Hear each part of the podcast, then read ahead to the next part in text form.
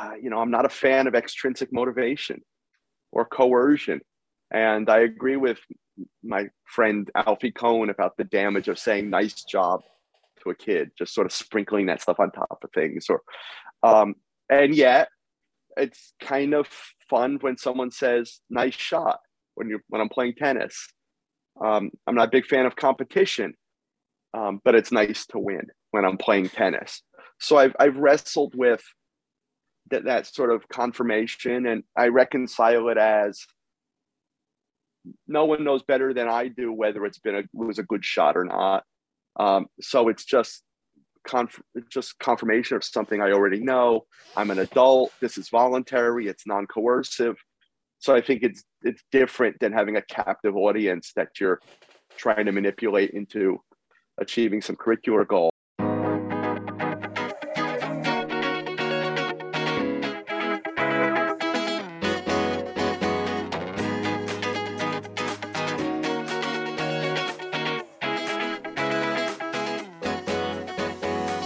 Gary Stager, ladies and gentlemen. Um, Gary's been a long time uh, mentor, colleague, uh, teacher of mine. Uh, those those who know Gary know he is uh, a one of a kind person who uh, is very bold in his beliefs and ideas around education and, and has some of the most um, progressive ideas.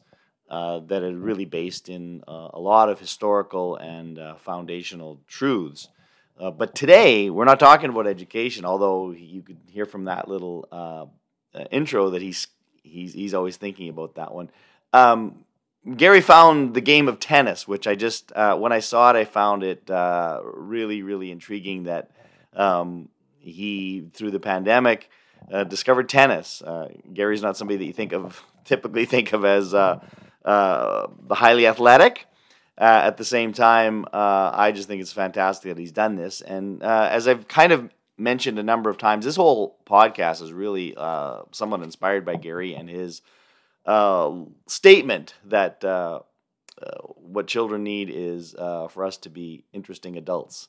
And Gary is indeed an interesting adult. He has many other hobbies and interests besides tennis, but this was a new one.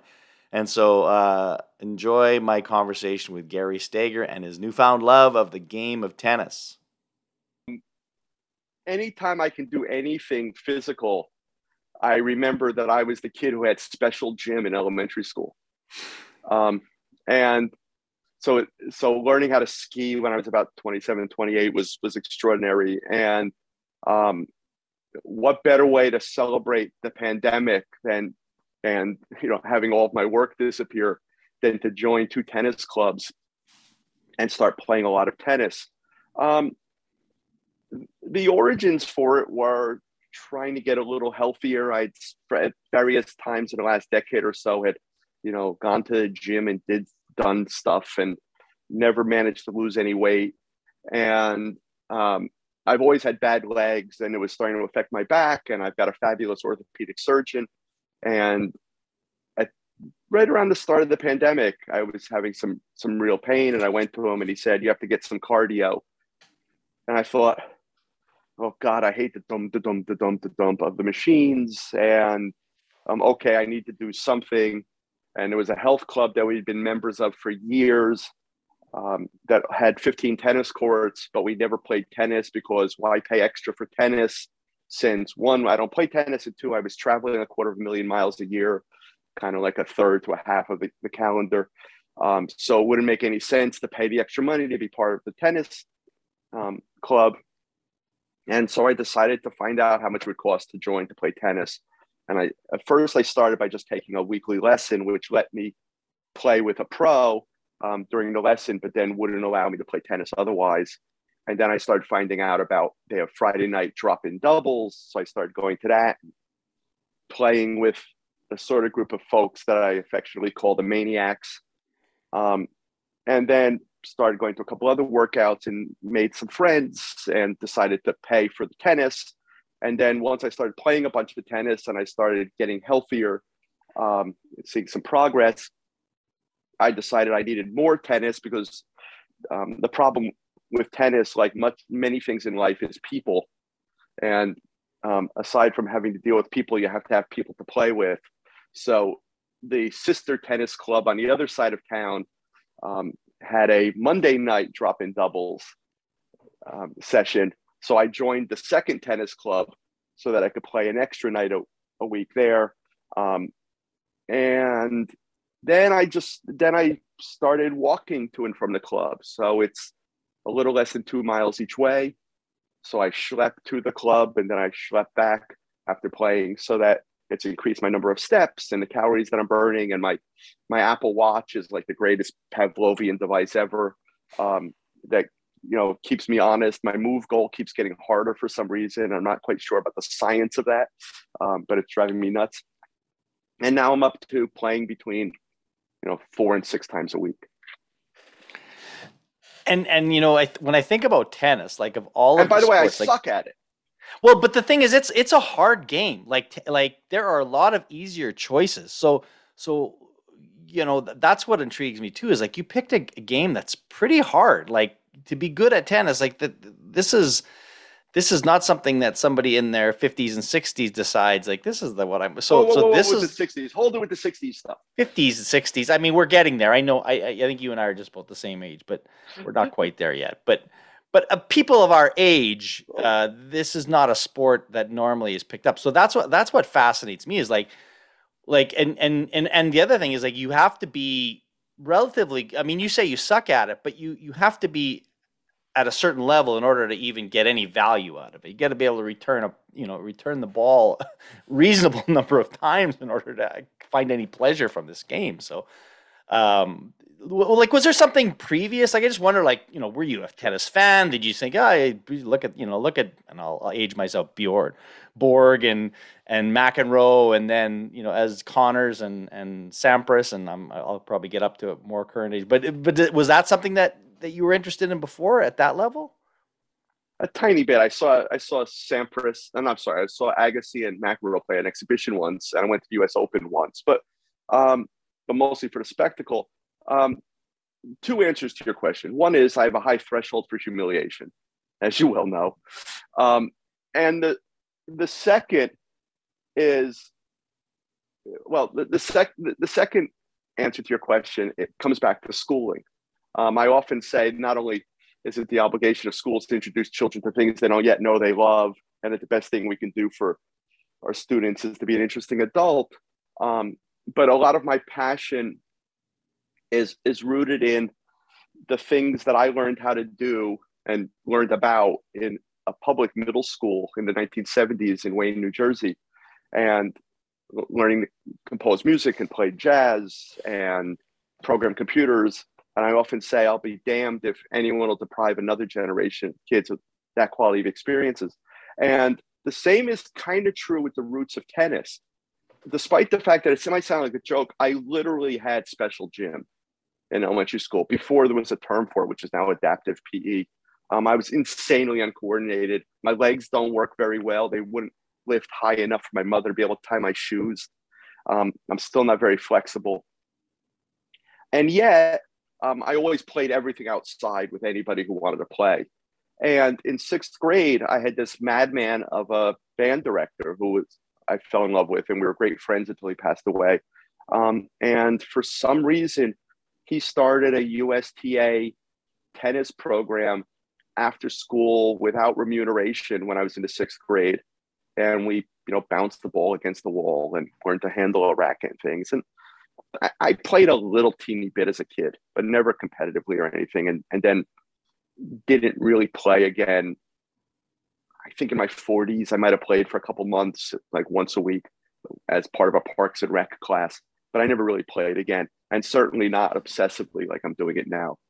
Um, so yeah, I, I basically started at about 57.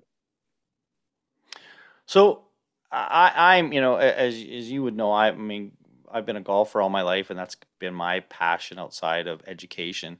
And I I read about it, I watch it. Like I can talk to you about what it is about that game I love. So when you it, this has to be more than just well, it's good exercise. Like what is it about the game of tennis that brings you joy? I guess like what is it like? What what are the sort of like this is the feeling that I that I that I long for, and this is one that's like yeah at its best. So so what about what is it about the game that really sort of uh, moves you in some way?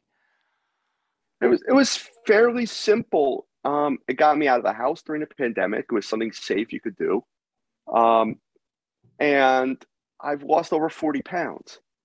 Um, I've I've you know dealt with my diet a little bit too. And when I started this, I you know was joking say I said to my my partner Sylvia that you know this is all part of my anorexia plan.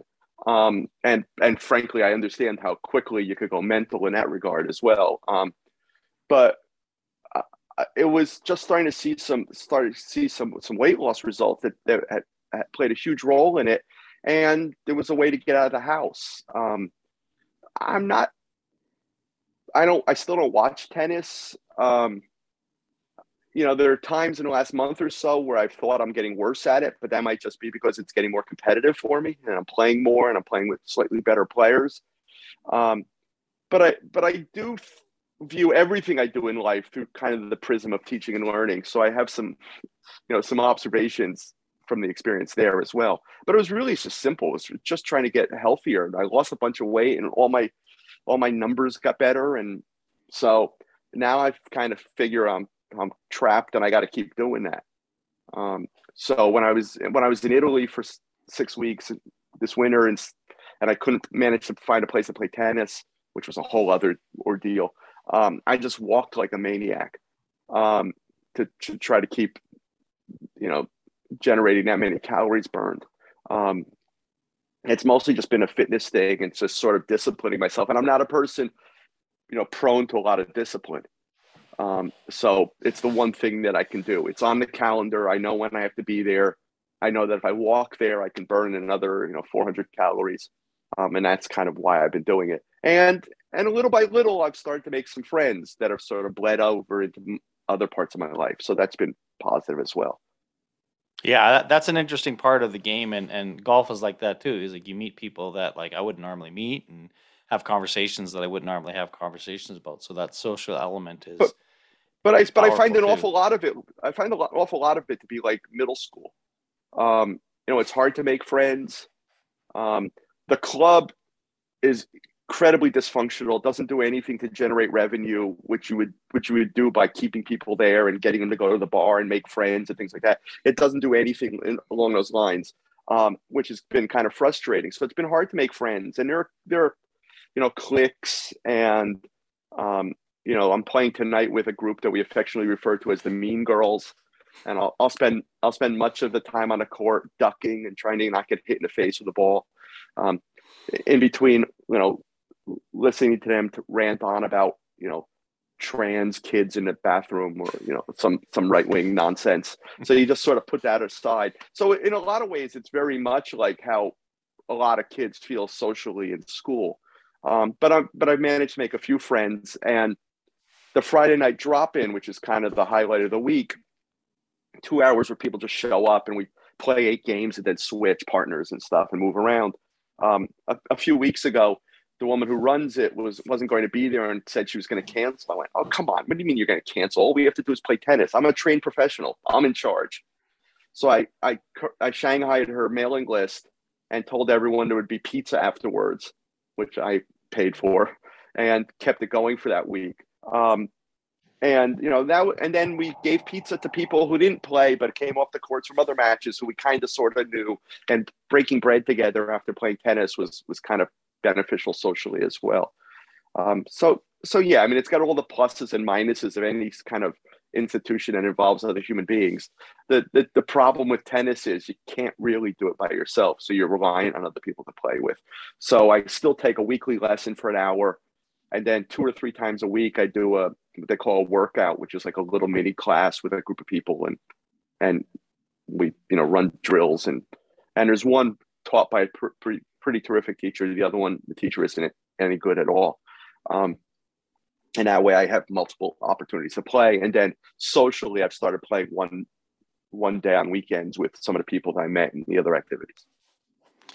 You mentioned having looking at almost everything through a teaching and learning lens. So so so how how might you or how will you or how have you begun to take these lessons that you've observed and experienced te- on the tennis court into your into your work into in, in, in when you're talking with groups of people about about teaching and learning so so there's a few things in no particular order of um, preference one that's amazing to me is that i've been paying this pro for about a year and a half handsomely to hit balls at me once a week for an hour and after about an hour after about a year of taking lessons with him i found out that he was a jazz pianist um, and as you mentioned, jazz is kind of a passion of mine, and I know a lot of the great jazz musicians in the world. And we published the the jazz book of the year during the pandemic, and um, it's what I spend most of my disposable time and income on.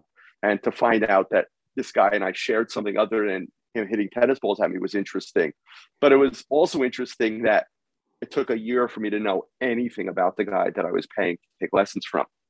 And the same guy once I disabused him of the notion that I was playing tennis to head for Wimbledon, um, and that I just needed someone to hit balls at me for an hour, and occasionally I'd have questions about something I wanted to work on. Um, you know, things. You know, the lessons have been been valuable, um, but in the 18 months that I've been taking lessons from him, when he wanders past the court where I'm playing socially, he's never once stopped for a second to watch me play tennis. And and I think that's a really interesting tell for a teacher. Um, that that there's so little interest in seeing the actual execution, or I, won't say he's not interested in my life because we've gone to a concert together and stuff. Um, so there's a little bit of that, but the but the interesting but interest in seeing how well what he's teaching is being applied in the field is kind of interesting to me that he's never been curious or had a minute to like check that out. Um, the the other thing I've, I've seen just absolutely terrible instruction. People who have an agenda, who um, don't recognize that that students have different motivations for being there, different skill levels, different ages. They kind of mumble terms that you're supposed to have um, you're supposed to have knowledge of or pre-existing knowledge of before you you join the class and never actually manage to tell you what it means either by example or or in or in words um, it's kind of extraordinary. And then on the other hand there's a woman who taught a lot of little kids to play and taught a lot of preschool who runs the the workout twice a week that i absolutely adore where she makes sure that the 80 year old can participate and you know the the recent college athlete participates and the people like me who are in between and and it's fun and it's social and she asks about us and we talk you know find out about her life and um, and keeps it moving and makes sure that everyone can participate and then it's fair for everyone and makes modifications if someone can't take a lob or can't look up or can't run um, and it reminds me of an experience that i had with my my great mentor and colleague and friend seymour papert when we were working together creating a um, high tech, constructionist, project based, alternative, multi age um, learning environments out of prison for teenagers. I fought like hell to make sure that in order to maintain cohesion and community in the classroom, that we would do everything together, including PE. And I remember once taking the whole group of kids who were like 13 to 21 years old, and there were boys and girls, and um, different levels of athletic ability to the gym. And we played wiffle ball or basketball or something for an hour and i can't remember which. But i made sure it was fair for everyone to participate. Everyone you know got got their heart rate up and got a little bit of exercise and had a good time and um, and it was a constructive use of the, the hour and on the way back to the classroom seymour papert turned to me and asked how do you know how to do that and you know the way i know how to do that is I worked at a summer camp for a number of years, but I, you know, I'm also a, a trained preschool for eighth grade teacher. But um, not everyone has those abilities. Um, the other thing I've I've thought a lot about is, uh, you know, I'm not a fan of extrinsic motivation or coercion, and I agree with my friend Alfie Kohn about the damage of saying "nice job" to a kid, just sort of sprinkling that stuff on top of things, or um, and yet it's kind of fun when someone says nice shot when you when i'm playing tennis. Um, i'm not a big fan of competition um, but it's nice to win when i'm playing tennis.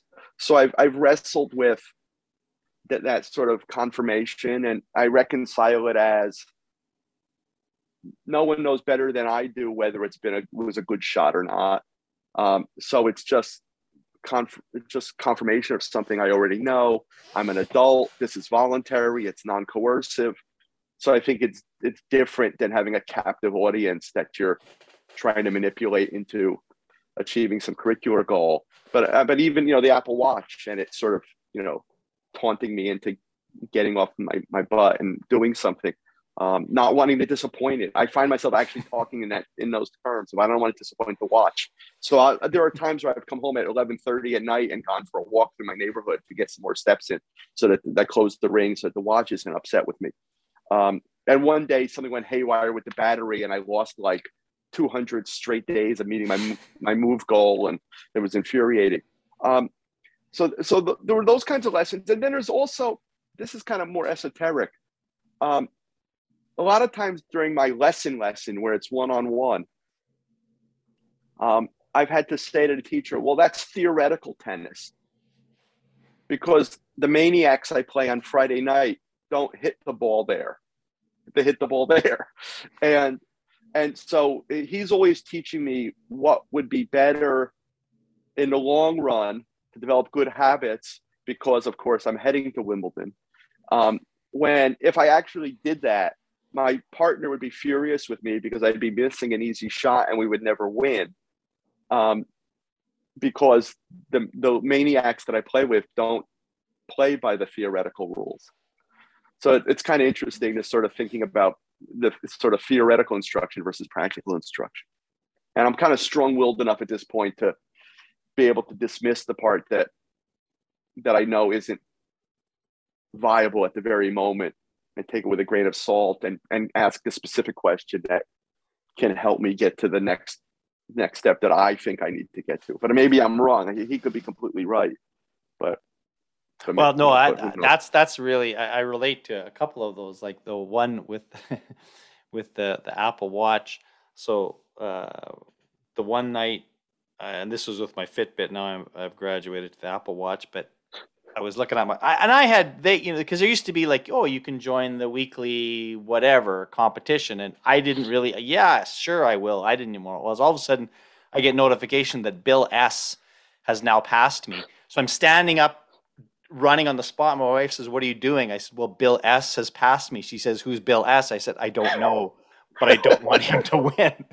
and it was at that moment that because i'm like you i thought like i preach about intrinsic motivation and i preach about it. So how do i how do i sort of uh, wrap my head around the fact that i mean at least i'm aware enough to know the the ridiculousness and the absurdity around it and and and allowing myself to okay i get it's really this is really stupid but if it's going to get me to the next level i mean i don't know if it's sustainable. I think at the end of the day i don't know if that I mean, maybe for some people that does it, but that's that's the one thing. And then the other thing you talked about is like, which I hadn't really thought about, is like, um, so the the the, the story I would relate to in golf is if you're in a sand trap beside a green, there's a proper way to hit that shot, and it's it's and they say, well, it's easy. You hit behind the ball and the sand takes the ball out and it's this really elegant swing. Well, I got a buddy who takes his putter and he puts it out of the sand and it looks really it looks really amateurish, uh, but he it's effective. And he yeah. and he just says like this is like I'm never going to hit that shot the way I'm supposed to hit it, but my objective is to get the ball on the green and this does it and I know it looks ugly and I wouldn't but you know, he's my age and it's like that's effective. And it's like, you know what? You're this is your game. You have fun with whatever is gonna man, it's the same way when we play golf. If somebody wants to hit a mulligan or an extra shot, do what you need to do to enjoy yourself out here and and and yet there's other guys that just about lose their mind if you are you know if somebody just sort of violates the code or whatever it may be even though no one's playing for money or nothing else is going on. So I, it does speak to me about like you you decide what your goals are in this game and then your teacher's supposed to figure out how to help you get to those goals. There's there's there's some drills we do in the the workouts where you know there's there's usually you know four people on the court, but there's sometimes five, six to ten people at the workout. So um, when someone misses a shot or blows a shot, someone else comes in. So you're constantly sort of going in and going out, and you're actually changing sides, right? But the whole time, the teacher's keeping score to, um, in order to decide how long the game goes, essentially, and because she gives different points for a overhead smash versus a volley versus doesn't matter. There are people our age, even older, who litigate the points. and I'm like, there's not even teams. There's what what is wrong with you? It's it's a mental illness. know, it's it's unbelievable to me. You were uh, you were on the you know you were on the left side a minute ago. Now you're on the right side, and you're bitching about the score. It's just so crazy, but it happens almost every week. It's very amusing. It's like you and, said, and middle school doesn't doesn't leave us.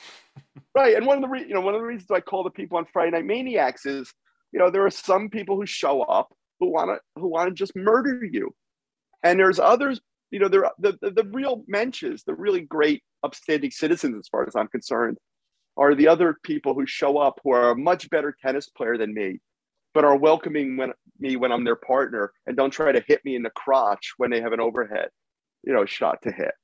Um, you know, but there's there is the, you know, the, but then there are these other people who have, you know, a 90 mile per hour serve that works one out of every hundred times but they do it a hundred times anyway. um, and it just it just gets boring and, and tedious and tiresome. You know, and the other thing, the other thing that, that relates to teaching learning more on the schooling side is what I said a moment ago, which is the the kind of dysfunction of the institution. That one would think that if your mission was to get people to come play tennis, have fun, spend money in a bar, tell their friends to join, and keep paying every you would send emails and you would organize events that would encourage them to do those things. And it, it's extraordinary to me how incompetent the bureaucracy is in that regard. And it's you know you could come up with a million parallels for for that in school the easy stuff the like how you keep people involved and motivated and proud to be some, part of something larger than themselves. And you know I, i've become i'm kind of the big mouth on it a little bit but i i'm I'm eventually going to become the spokesperson for kind of leading an uprising to to just make it more fun and to make it more social, because it, it's just you know like it's money on the table, which isn't necessarily the goal in school, but there's plenty of sort of parallels to how much easier it would be to have kids love the place, how much easier it would be for parents to support it, how much easier it would be to get the community involved, how much easier it would be to have the facilities utilized more often. Um, you know, to be better integrated into the community. And and so I think about that a lot as well. Well, and tennis and golf are of the same sort of you know historical uh, sports that have been expensive to play and and and uh, you know sort of exclusive in some ways. And they're and uh, I can't speak as much about tennis, but golf it's it's struggling to maintain young people to play the game because it's too takes too long, it's too hard, and it's too expensive. Right and it's so you look at other sports that are gaining traction and whether that's you know skateboarding and other things that that have community sort of that it just sort of happens there and and there's a lot of freedom. There's so much to learn from that. And and i think you're right the parallels to education like like well, well i'll give you i'll give you one more i'll give you one more example. I mean this this, this club i belong to it is lovely and has pool and a workout room and and tennis courts but it's not very expensive. I i, I i'm spending I'm spending my retirement to be able to play tennis during the pandemic, but it's but but it's not that expensive. But I point taken on it is it does cost and it's not it's not cheap. Um, but there but one great example of it that I think we could also find parallels to schooling of is is kind of optics. And last year, going into the summer, you know, they run camps at the at the at the tennis club. So there was a box in a prominent location right outside when you walk through the lobby of the place that said, please donate your old rackets for kids in at camp. And the first thing I thought to myself was, yeah, I've got a couple rackets in the garage, but the technology's gotten so much better. They, these are adult rackets that weigh like 50 tons. And are we we really want like seven and eight year olds using them? Um, the second thought I had was, this is just the cost of doing business. You're a camp that sells tennis. You either figure out how to spend 10 bucks a kid to buy tennis rackets, which wouldn't even be 10 bucks a kid because they could share them. But, you know, it'd be pennies a kid when you amortize them across all the kids, just like, you know, anything else. Um, or you tell the parents to bring their kids a racket and you specify the kind they need.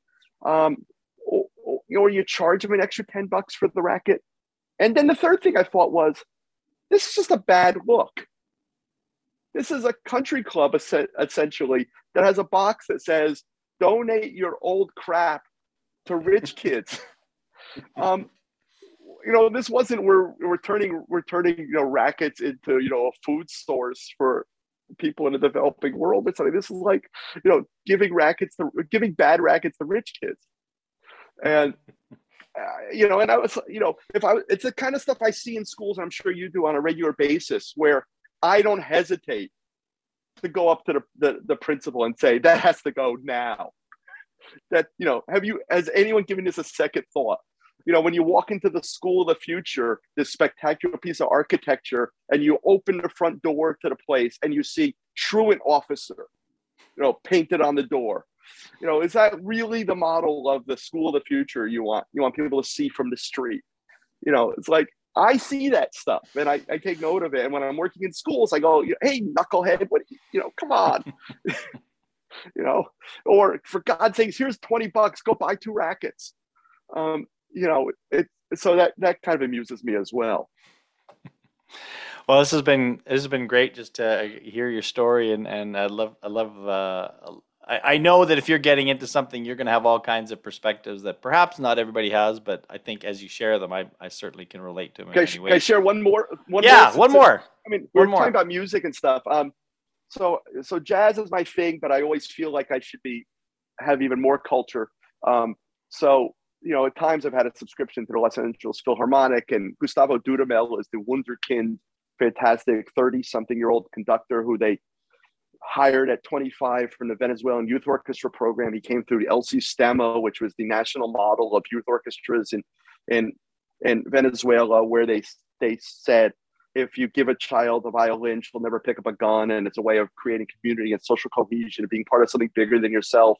And from the first moment you can play a note you're part of an, an orchestra, even if it's only playing one note in 15 minutes. Um, you're playing Mahler and you're part of something bigger than yourself. And Dudamel has brought a great life and both vitality um, to the Los Angeles Philharmonic. And I went to a concert Thursday night. He's doing three, three Stravinsky programs. And I went to a concert last Thursday night, brought a new friend from tennis, because part of my ministry is always introducing people to culture and to experiences they wouldn't have had otherwise. And I went because they were playing Stravinsky's Rite of Spring. But but the other thing that was stunning was um, they played a world premiere composition by a 30 year old Argentinian composer, where after the piece, Dudamel pointed to him in the audience and waved him up on stage to come and take his bows and, and hug him and embrace him for his music being performed for the first time from an audience. And then they played um, a, a 20th century piece by another Argentinian composer and I'm going to see Stravinsky's Petrushka Thursday night and the Firebird Saturday night. And in each case, there's a brand new piece composed by a young Latin American composer and a, another piece by a Latin American composer. And I think in a time of DEI and CRT and hysteria about books and history and culture, um, there's an awful lot to learn about curriculum design and teaching from this sort of tacit example that that this great maestro is is sharing with with a community. Because like you said golf has a specific audience. Tennis is a specific audience traditionally. So does the symphony. And um, may having the audience come see something that they know and love but making sure they have to sit through something new by someone young and and recognizing that we live in a multicultural world particularly los angeles which is part of latin america and that there's a culture of latin american music that should be honored along with the European greats, I think is extraordinary. And it's not heavy handed. He's leading by example. He's teaching by example and by creating a new experience for people. And, and I think that, like I said, there's an awful lot for educators to learn from that as well. Uh, Do, sure, don't awesome. talk. Absolutely. Less us, more them. I heard somebody say that one Yep. time too. Um, hey Gary, thanks for this. Uh, Thanks, uh, mate. This is fascinating. I will be. I'm going to keep watching your progress. Thank you for sharing it, and uh, I look forward to. We'll the- play somewhere I- down the line. Yeah, I mean, I would be terrible because I haven't played it for years. But uh, if uh, if you're okay playing, We it just got a top golf near us, which I have no idea what it is, but it's enormous is. and it's packed all the time. Yeah, it's easy. It's it's like you're eating pizza and drinking beer and just hitting balls and whatever you do, you do. So like that's an example of like making a little bit more accessible. It's not that cheap, but it is more accessible uh, way of getting introducing. But Right. anyways, thank and good luck. You're Thanks, looking great. I will admit it, man. You're you you you look. Uh, you probably had to spend a bunch of money on new clothes now. So. Oh, don't even ask. Yeah, yeah, yeah. Absolutely. So Thanks, uh, hopefully one of these days we'll we'll we'll line up at a con at a conference somewhere and we'll talk some more. Look forward to it. Thanks, mate. All right, we'll see you.